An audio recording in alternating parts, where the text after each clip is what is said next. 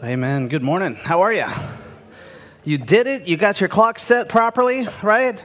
Or you pulled into the church parking lot and went, oops, and went and grabbed breakfast. Either way, it works. So you're here, and I'm happy for that. We're going to start a new series this month. We're just calling it More About the Bible.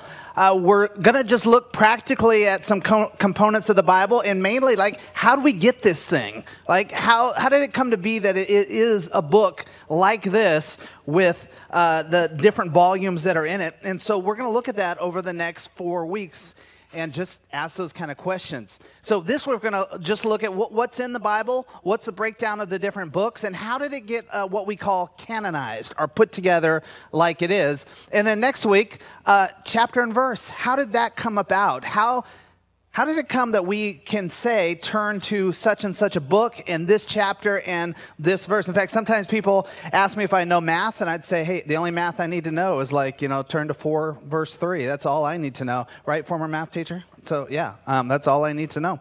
So, that's what we're going to look at this month. Um, so, if you have your Bibles, you can, we're really going to be preaching through the table of contents this week, the most exciting place to look at in the Bible. It's pretty exciting. Um, and we actually have to go there more than we think sometimes, right, when we're looking for something.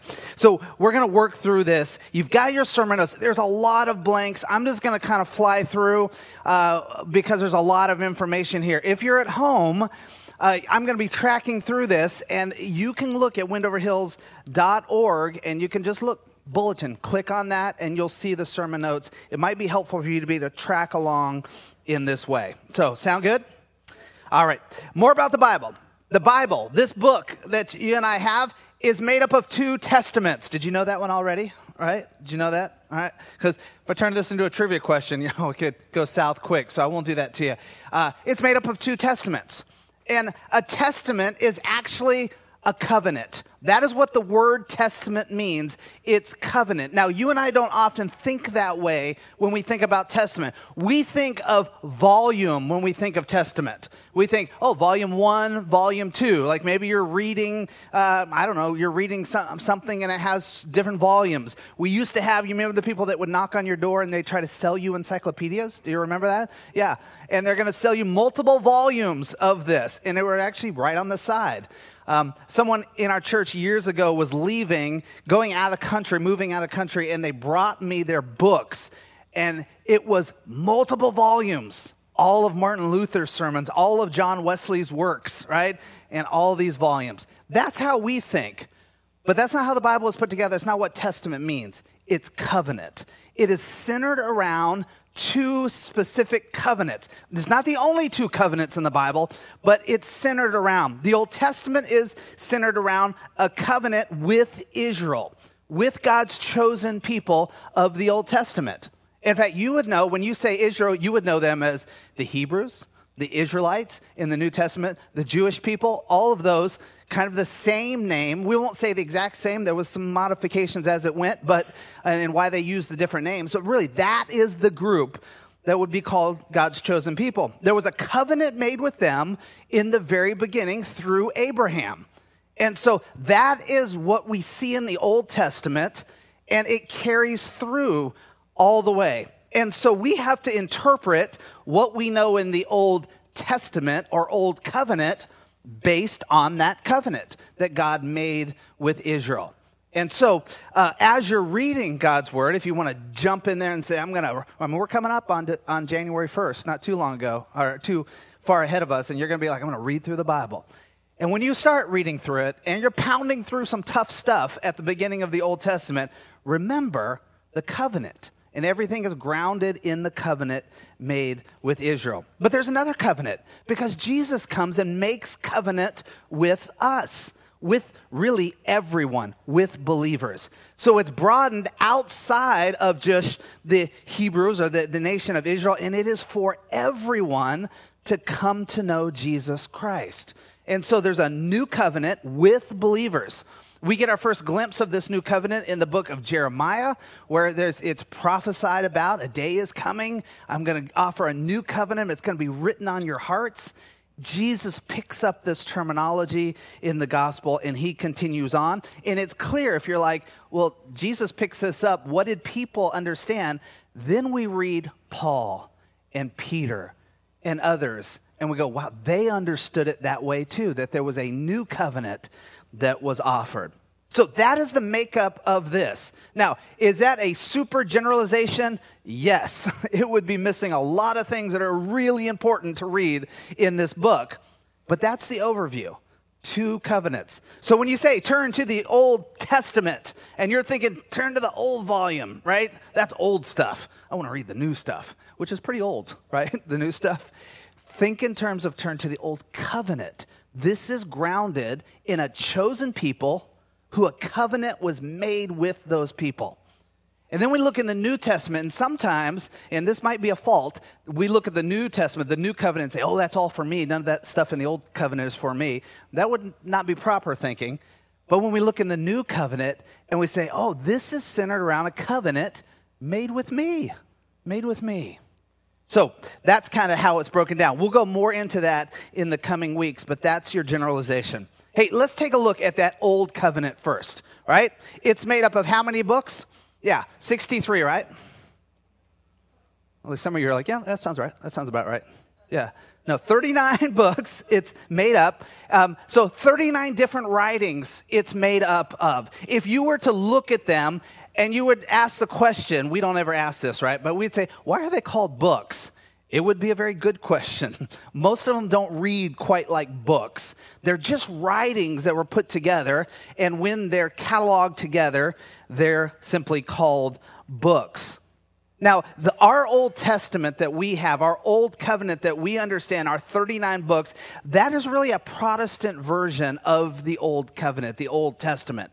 There are a couple other versions of that. Our, our Catholic friends have a different version, and our Orthodox friends have a different version. And so um, ours are, find their way into theirs, but there are some additional books that the Protestant uh, group said, no, I don't quite see those fitting to go into the Bible, or as we would say, the canon, which is really the collection of books. That's how we get to 39 here. Now, there's much more you can learn about that that we just wouldn't have time to walk through the whys of all that. But if you want to get steered in that direction, I'm happy to help, or you can find a lot of information online.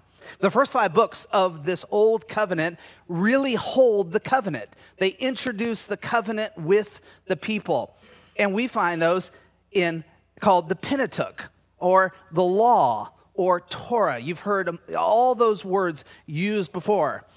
And that's Genesis, Exodus, Leviticus, Numbers, and Deuteronomy. So those are our first five books of the Bible. Those are like if you're starting the year and you're I'm reading through the Bible and you crank through Genesis, that's a lot of narrative. There's a lot of story there. Couple points where you hit begats and, and genealogies and you're going like, whoo, pound through it, right? But good story. You get to Exodus and you're like, man, good story here. And then you hit part of Exodus and you're going like, okay, what, what's happening here. The law gets introduced and it gets a little tougher to get through. Uh, and then you get in Leviticus and Numbers and you get all of the law. Then you get to read an, a, a census, right? You know, uh, when we have census around here, they always send out, by law, they have to send you the results of the census when they're all done. So I don't know how they do it now. Um, it used to be, you know, they'd send it in the mail, probably online or now. Um, my guess is you don't take a lot of time to read those census when they come out. Like, you're not going to, hey, by law, you got to give me this. I want to read this, right? Well, the book of Numbers is heavy on census. So it can be tough to work through there. And then we get Deuteronomy uh, as well, another interpretation of the law. Now, there's narrative mixed in with all of that. But this is the Pentateuch, the first five books. Uh, listen, when we look at this sometimes, we think of the law as creation. This is the start, right? But it's so much more. In fact, for in Jesus' day, for the Jewish people, they would look at the Torah, the first five books, the law. That was their central books. That was their central writings that they based everything off of. And so the other books we're going to talk about, those flowed out of the first five, but those first five was the key. And that's why every young boy had to memorize, yes, memorize the Torah memorize those. You've looked at them. They're not small books. You know, they're not like the size of eastern states. They're western states. They're big books to work through. Memorized. That's how central the law is. I mean, think about that the next time you look at one verse and say, I should memorize that. Oh man, that's like three lines. How am I going to do that? You know, they were memorizing these. That's how central it was that they would know this scripture. Then we move on, and there's a section that starts with the book of Joshua. Um, and what do we learn in Joshua? We're going to start to see occupation of the promised land. So once there's occupation, we have these books that go from Joshua to Esther that are heavy on the history. They share the history. Now, I would love to tell you, just read Joshua straight through Esther, and it'll be a perfect chronology. You know, like the timeline will go perfectly straight through. It doesn't quite work that way. There's some forward, jump back a little bit, jump forward, maybe skip around, spin in circles. Uh, there's a little bit of that that goes on in there too. But in general, they are history books. They're sharing the history of God's people, who he has made covenant with in the Torah. And so we have Joshua and Judges and Ruth, 1st and 2nd Samuel, 1st and 2nd Kings, 1st and 2nd Chronicles. Your notes say 172 Chronicles. So um, that must have been my typing not quite hitting shift. And the seven um, Ezra, Nehemiah, and Esther. Now, what history you might be talking about? Like all the history that happened before the prophets? No, all the history. It's all there. From the moment that they go in to the promised land, past the exile when Babylon came in, wiped them out, to when they were returned to Jerusalem and rebuilt Jerusalem. All of that history is there. And so, for a second, here's what I want you to do. Think about the history books right here. Just pretend my hands stay up the whole time, and this is your history books right here. We'll come back to that in just a few moments. That's your history. So, if you love history, this is a great one to read. And you're going to find when the people were obedient to God, pretty good things happened. When they were not obedient to God, not very good things happened. And you're going to also find in the history that disobedience was not always worshiping another God. Sometimes it was just kind of forgetting about God for a few years and doing your own thing, right? And so there's a lot to gain and learn in the history books. Then we have this weird standalone book. It's called uh, Job, right? Um, and it's a, a, very interesting book. I mean, the, the lessons it teaches us are very strong about faith in the midst of difficult, hard situations. My guess is you've gone through some horrible stuff, some tough stuff. You may be going through something now. You probably haven't endured what Job endured in the book of Job. The chronology is a little tough on Job. In fact, if you want to read different biblical scholars, they'll place it in a lot of different places. Um, many, most place it somewhere in the time of Genesis, that early, but they're still, they're all over the map. But likely, it's before going into the promised land. Just the way it reads and the way it lines up with some of the other things in the Pentateuch or the Torah books, it seems to be in there. But it's kind of a standalone book. Now, we move on and we hit these books that we like to quote a lot of things. In fact, they're wonderful, wonderful Facebook quotes that come out of these books, right? We call them history and poetry books. And wisdom books, you might call. I said history, wisdom and, and poetry books, excuse me. And they're, they're the books of Psalm and Proverbs, Ecclesiastes, Song of Psalms. I'm going to add Lamentations in there, though you sometimes see Lamentations put with the prophets. And you ever, once in a while, you even see somebody that, that puts it back into the history books uh, as well, though that'd be sliding it backwards a little bit. I put it into this wisdom and poetry. It flows very similar. These books are the writings of, of our different eh, writings of some kings, writing of some leaders, writing of some worship groups. That these writings are written in a way where they are they're meant to inspire, they're meant to lament, you know, why God are you doing this? They're, they're meant to offer wisdom in how you do that. They're meant to offer logic. If this be, why would this not be? These books are sandwiched together and they speak in these terms. Song of Songs is a love story, and it's a really interesting one there. Um, so if you want to go read that, and, um, and guys, if you want to read that and try some of those lines out with your wife, you know, in there, you're, you, you see some interesting stuff in the book, in the Song of Solomon's there, some very interesting things. Um, but these are like wisdom and poetry books that kind of work together, and that's why they're sandwiched there together. I love these books, especially in Psalm, because you may not know that at least a third of the Psalms are laments. They're people complaining to God, or they're people crying out to God. Why, God? When, God? How long, God? And God says, I'm okay to receive that from you. I'm okay. Keep your faith, keep rolling with me, but I'm okay for you to voice your heart and where you're at. Lamentations, very similar to that uh, as well. So we get these history and poetry books, and then we get prophets. And you probably love to read prophets, don't you? Anybody just love? I know Mike Greer loves to read the prophets, so uh, his hand will go up high. But these can be tough ones to work through. But this is where we get a ton of references to the coming Christ, to God's plan, to what you need to do and acknowledge, or something will happen. All of that is found in the prophets. They're broken up into two categories the major prophets and the minor prophets. Now, we've, we've said this a couple times before, but do you remember the difference between what's called a major prophet and what's called a minor prophet? You can't answer? so, no, what? Just trying to make a joke here because you knew. Um, no, what? you throw me way off of my notes here this morning. major and minor, well, major league, minor league. I got gotcha. It took me a moment to figure that out. So, excellent joke. So, major and minor prophets. Um, what was the question I asked? What's the difference, major and minor? Why are some major and some minor? Do you remember? Come on. We've gone through this twice on Sunday mornings before. Oh,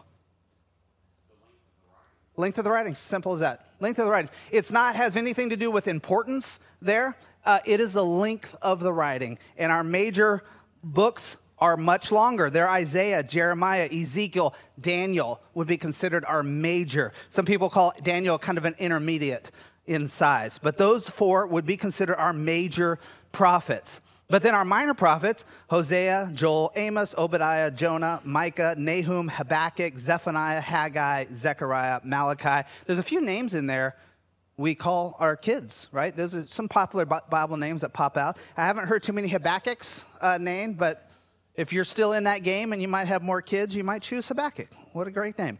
All right? All right. Remember when I said that the history, my, my arms were out like this? Let's go over here and pretend this is the prophets over here, not a separate place in history. Take these prophets, pick them up, slide them right over here, drop them into history. That's how we understand the prophets. The prophets fi- er, show up in three different times. They're pre exile, before Assyria and Babylon came in and wiped out the two kingdoms, right? We have pre exile. That's where most of our prophets show up. If you want to circle these as pre exile, you can. All right, I'll go through them slow enough. If you're like, I, I, don't, I don't really care, then, you know, just, I don't sit and stare at me for a second. Jonah, Amos, Hosea, Micah, Isaiah, those are pre Assyrian, uh, pre exile. And then Nahum, Zephaniah, Habakkuk, Jeremiah, and Ezekiel, who actually falls in two categories, would be the pre Babylonian uh, prophets. Then both kingdoms are wiped out, the northern and, and southern kingdom, taken into captivity. And so we have, while in exile in Babylon, we have two prophets Ezekiel, who's a prophet in both pre and during, and one of our favorites. Do you remember who it is? Daniel shows up during the exile. So all those writings that Daniel has in the book of Daniel, all the writings about Shadrach, Meshach, and Abednego, all of that show up in the exile. This is while he's in exile with a foreign king. God shows him grace and honor there in his position. Then eventually they're allowed to come back home to rebuild the wall. The book of Nehemiah is all about that. That's a history book. But the prophets that were there, Haggai, Zechariah, and Malachi, are our post exile prophets. So when you're reading the prophets, it would be great if they just perfectly were chronological in how they're put in there, right? But they're not. They're not placed that way. And so you have to do a little bit of work there um, to see what are they talking about. So if somebody's a pre-exile prophet and they're talking about a destruction that's coming, we need to be careful. We don't say, "Oh, he's talking about end time stuff," or "He's talking about the Roman Empire in Jesus' day." They're likely talking about Babylon coming in. And so we just have to understand when we're reading those different things there. That's our Old Testament. Now I want to encourage you don't skip out on the Old Covenant. Get in there and read. I also want to encourage you another way. The covenant in the Old Testament is not your covenant. It's not made for you, it's not made with you. There's so much to gain and understand in the Old Testament. We should be reading it, but what it really does is it will bring to life the covenant God made with you. It will help you know better what is that covenant all about. And let's just jump into that now. The New Testament, the New Covenant. It's made up of 27 books, right? Or 27 different writings. Most of those we call letters that were written. We even have a gospel that was clearly a letter, the book of Luke, that was written to someone. But they go by the name books. Now, the first time that this was uh, this is canonized are all put together to say this is it. These are our 27 books, right? And we're moving on. That actually didn't happen to the fourth century, right? The, the Council of Hippo and the Council of, uh, Council of Carthage put those together and say they're canonized. But it was flowing way before that. In fact, as early on as the mid first century, by 60 uh, AD, books and letters were being circulated around to the church and starting to be called scripture, starting to be given authority to be taught at the churches and to be followed and obeyed. Those early ones came from Paul and Peter's letters, and likely the book of Mark and the book of, of Luke uh, that were out there circulating. In a separate way, the book of John was circulating as well. And often John was circulating in places that the other books and letters were not. And so people were coming to know Jesus Christ simply with the Gospel of John being read. So we start with the Gospels. The good news, that's what Gospels mean. And so this tells us about the good news of Jesus Christ Matthew, Mark, Luke, and John. Listen, I'm just gonna be blunt here. If you are a longtime Christian and you have not sat down and read the Gospels, that's a problem. It's a problem. I mean, that is our guide. That is Jesus. That's what we're taught uh, about. Uh, that's how we know him. And so to open up and to read Matthew, Mark, Luke, and John. Now, in our day and age, you can have it read to you, right? You can go to your Bible app and it can read, read it to you if you want, right? But got to track through these to understand who Jesus is. Case in point, do you know how many times I hear a quote or see something on Facebook from a Christian about Jesus that I go, well, that's not accurate. That's not Jesus. I don't know where they got that one from, right? Because often we don't know the Jesus of Matthew, Mark, Luke, and John. And so, if that's you this morning, you don't have to stand up, right? No. Uh, but if that's you, that is a place to start. Don't wait till January 1st. Get going in Matthew, Mark, Luke, and John. Maybe you go, oh, I read Matthew and now I'm starting Mark. Oh, it's very similar. I've already, I already know this. No, you don't. It's a different author sharing Jesus in a different way. And they pick up on some of the same things, many of the same things, but they also speak it in different ways as well. They're all important to understanding.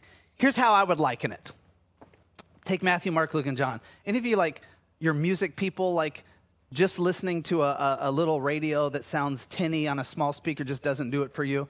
You, you want to put together, I don't know, what, what do they call it, Andrew? Surround sound, that type of stuff. We don't call it that anymore. So you, you don't know. You don't know. You just, you're just gonna leave me hanging up here. So, but if you're like, you're like, hey, I need to have the right bass or treble or the right, I need this over here and this behind me and this here. This is what I hear a praise team talking about with speakers and stuff like this. You know, that's kind of like the Gospels. It's making sure everything is EQ'd correctly, making sure you have the speakers going in the right places, the right uh, levels coming out of different things, and that's probably where I'll end the analogy since I don't know what I'm talking about. But that's making sure it's all correct and sounding the correct. That is what reading the four Gospels is like, understanding Jesus in this way. Then we get this book that's uh, would really be the standalone history book of the New Testament, and that would be the book of Acts, and it shares about really the growth of the church. It picks up right right after Jesus is rose from the dead, spends time with the disciples, he ascends into heaven. That's in the first chapter, and that it goes from there and tells the story all the way up to Paul is arrested and taken into captivity at the end of the book of Acts. It shares about the growth of the church. Then, as I said, most of our letters that show up, uh most of our books are actually letters. And so we have this group of letters called the Pauline letters, are the letters that the Apostle Paul wrote. When the Apostle Paul, who once persecuted Christians and became a Christian, he writes all these letters. He writes a letter to the, book, to the church in Rome, Christians and believers in Rome. Then in Corinth, he writes, really, it, it could be one broken up into two, but we have it in our gospel, or we have it in our testament as two. First and Second Corinthians, Galatians, Ephesians, Philippians, Colossians. These are all books to Galatia, to Ephesus, to Philippi, to Colossae. First and Second Thessalonians to Thessalonica, and then we get what we call Paul's pastoral books, where he writes to a couple church leaders, young church leaders, Timothy and Titus.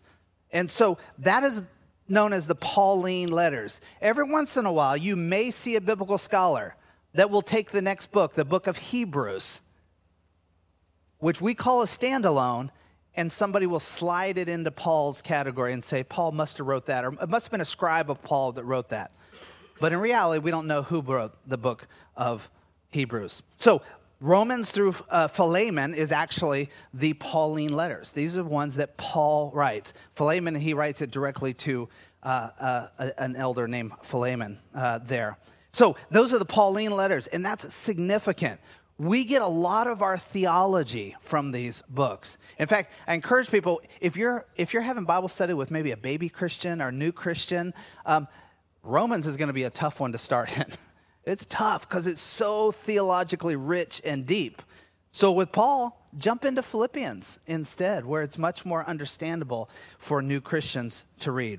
So Paul runs the gamut in all of his different Christian instruction. Then, as I said, Hebrews is a standalone, unknown author, a significant book on faith and how our faith is carried out. Then we get what's called just the general letters.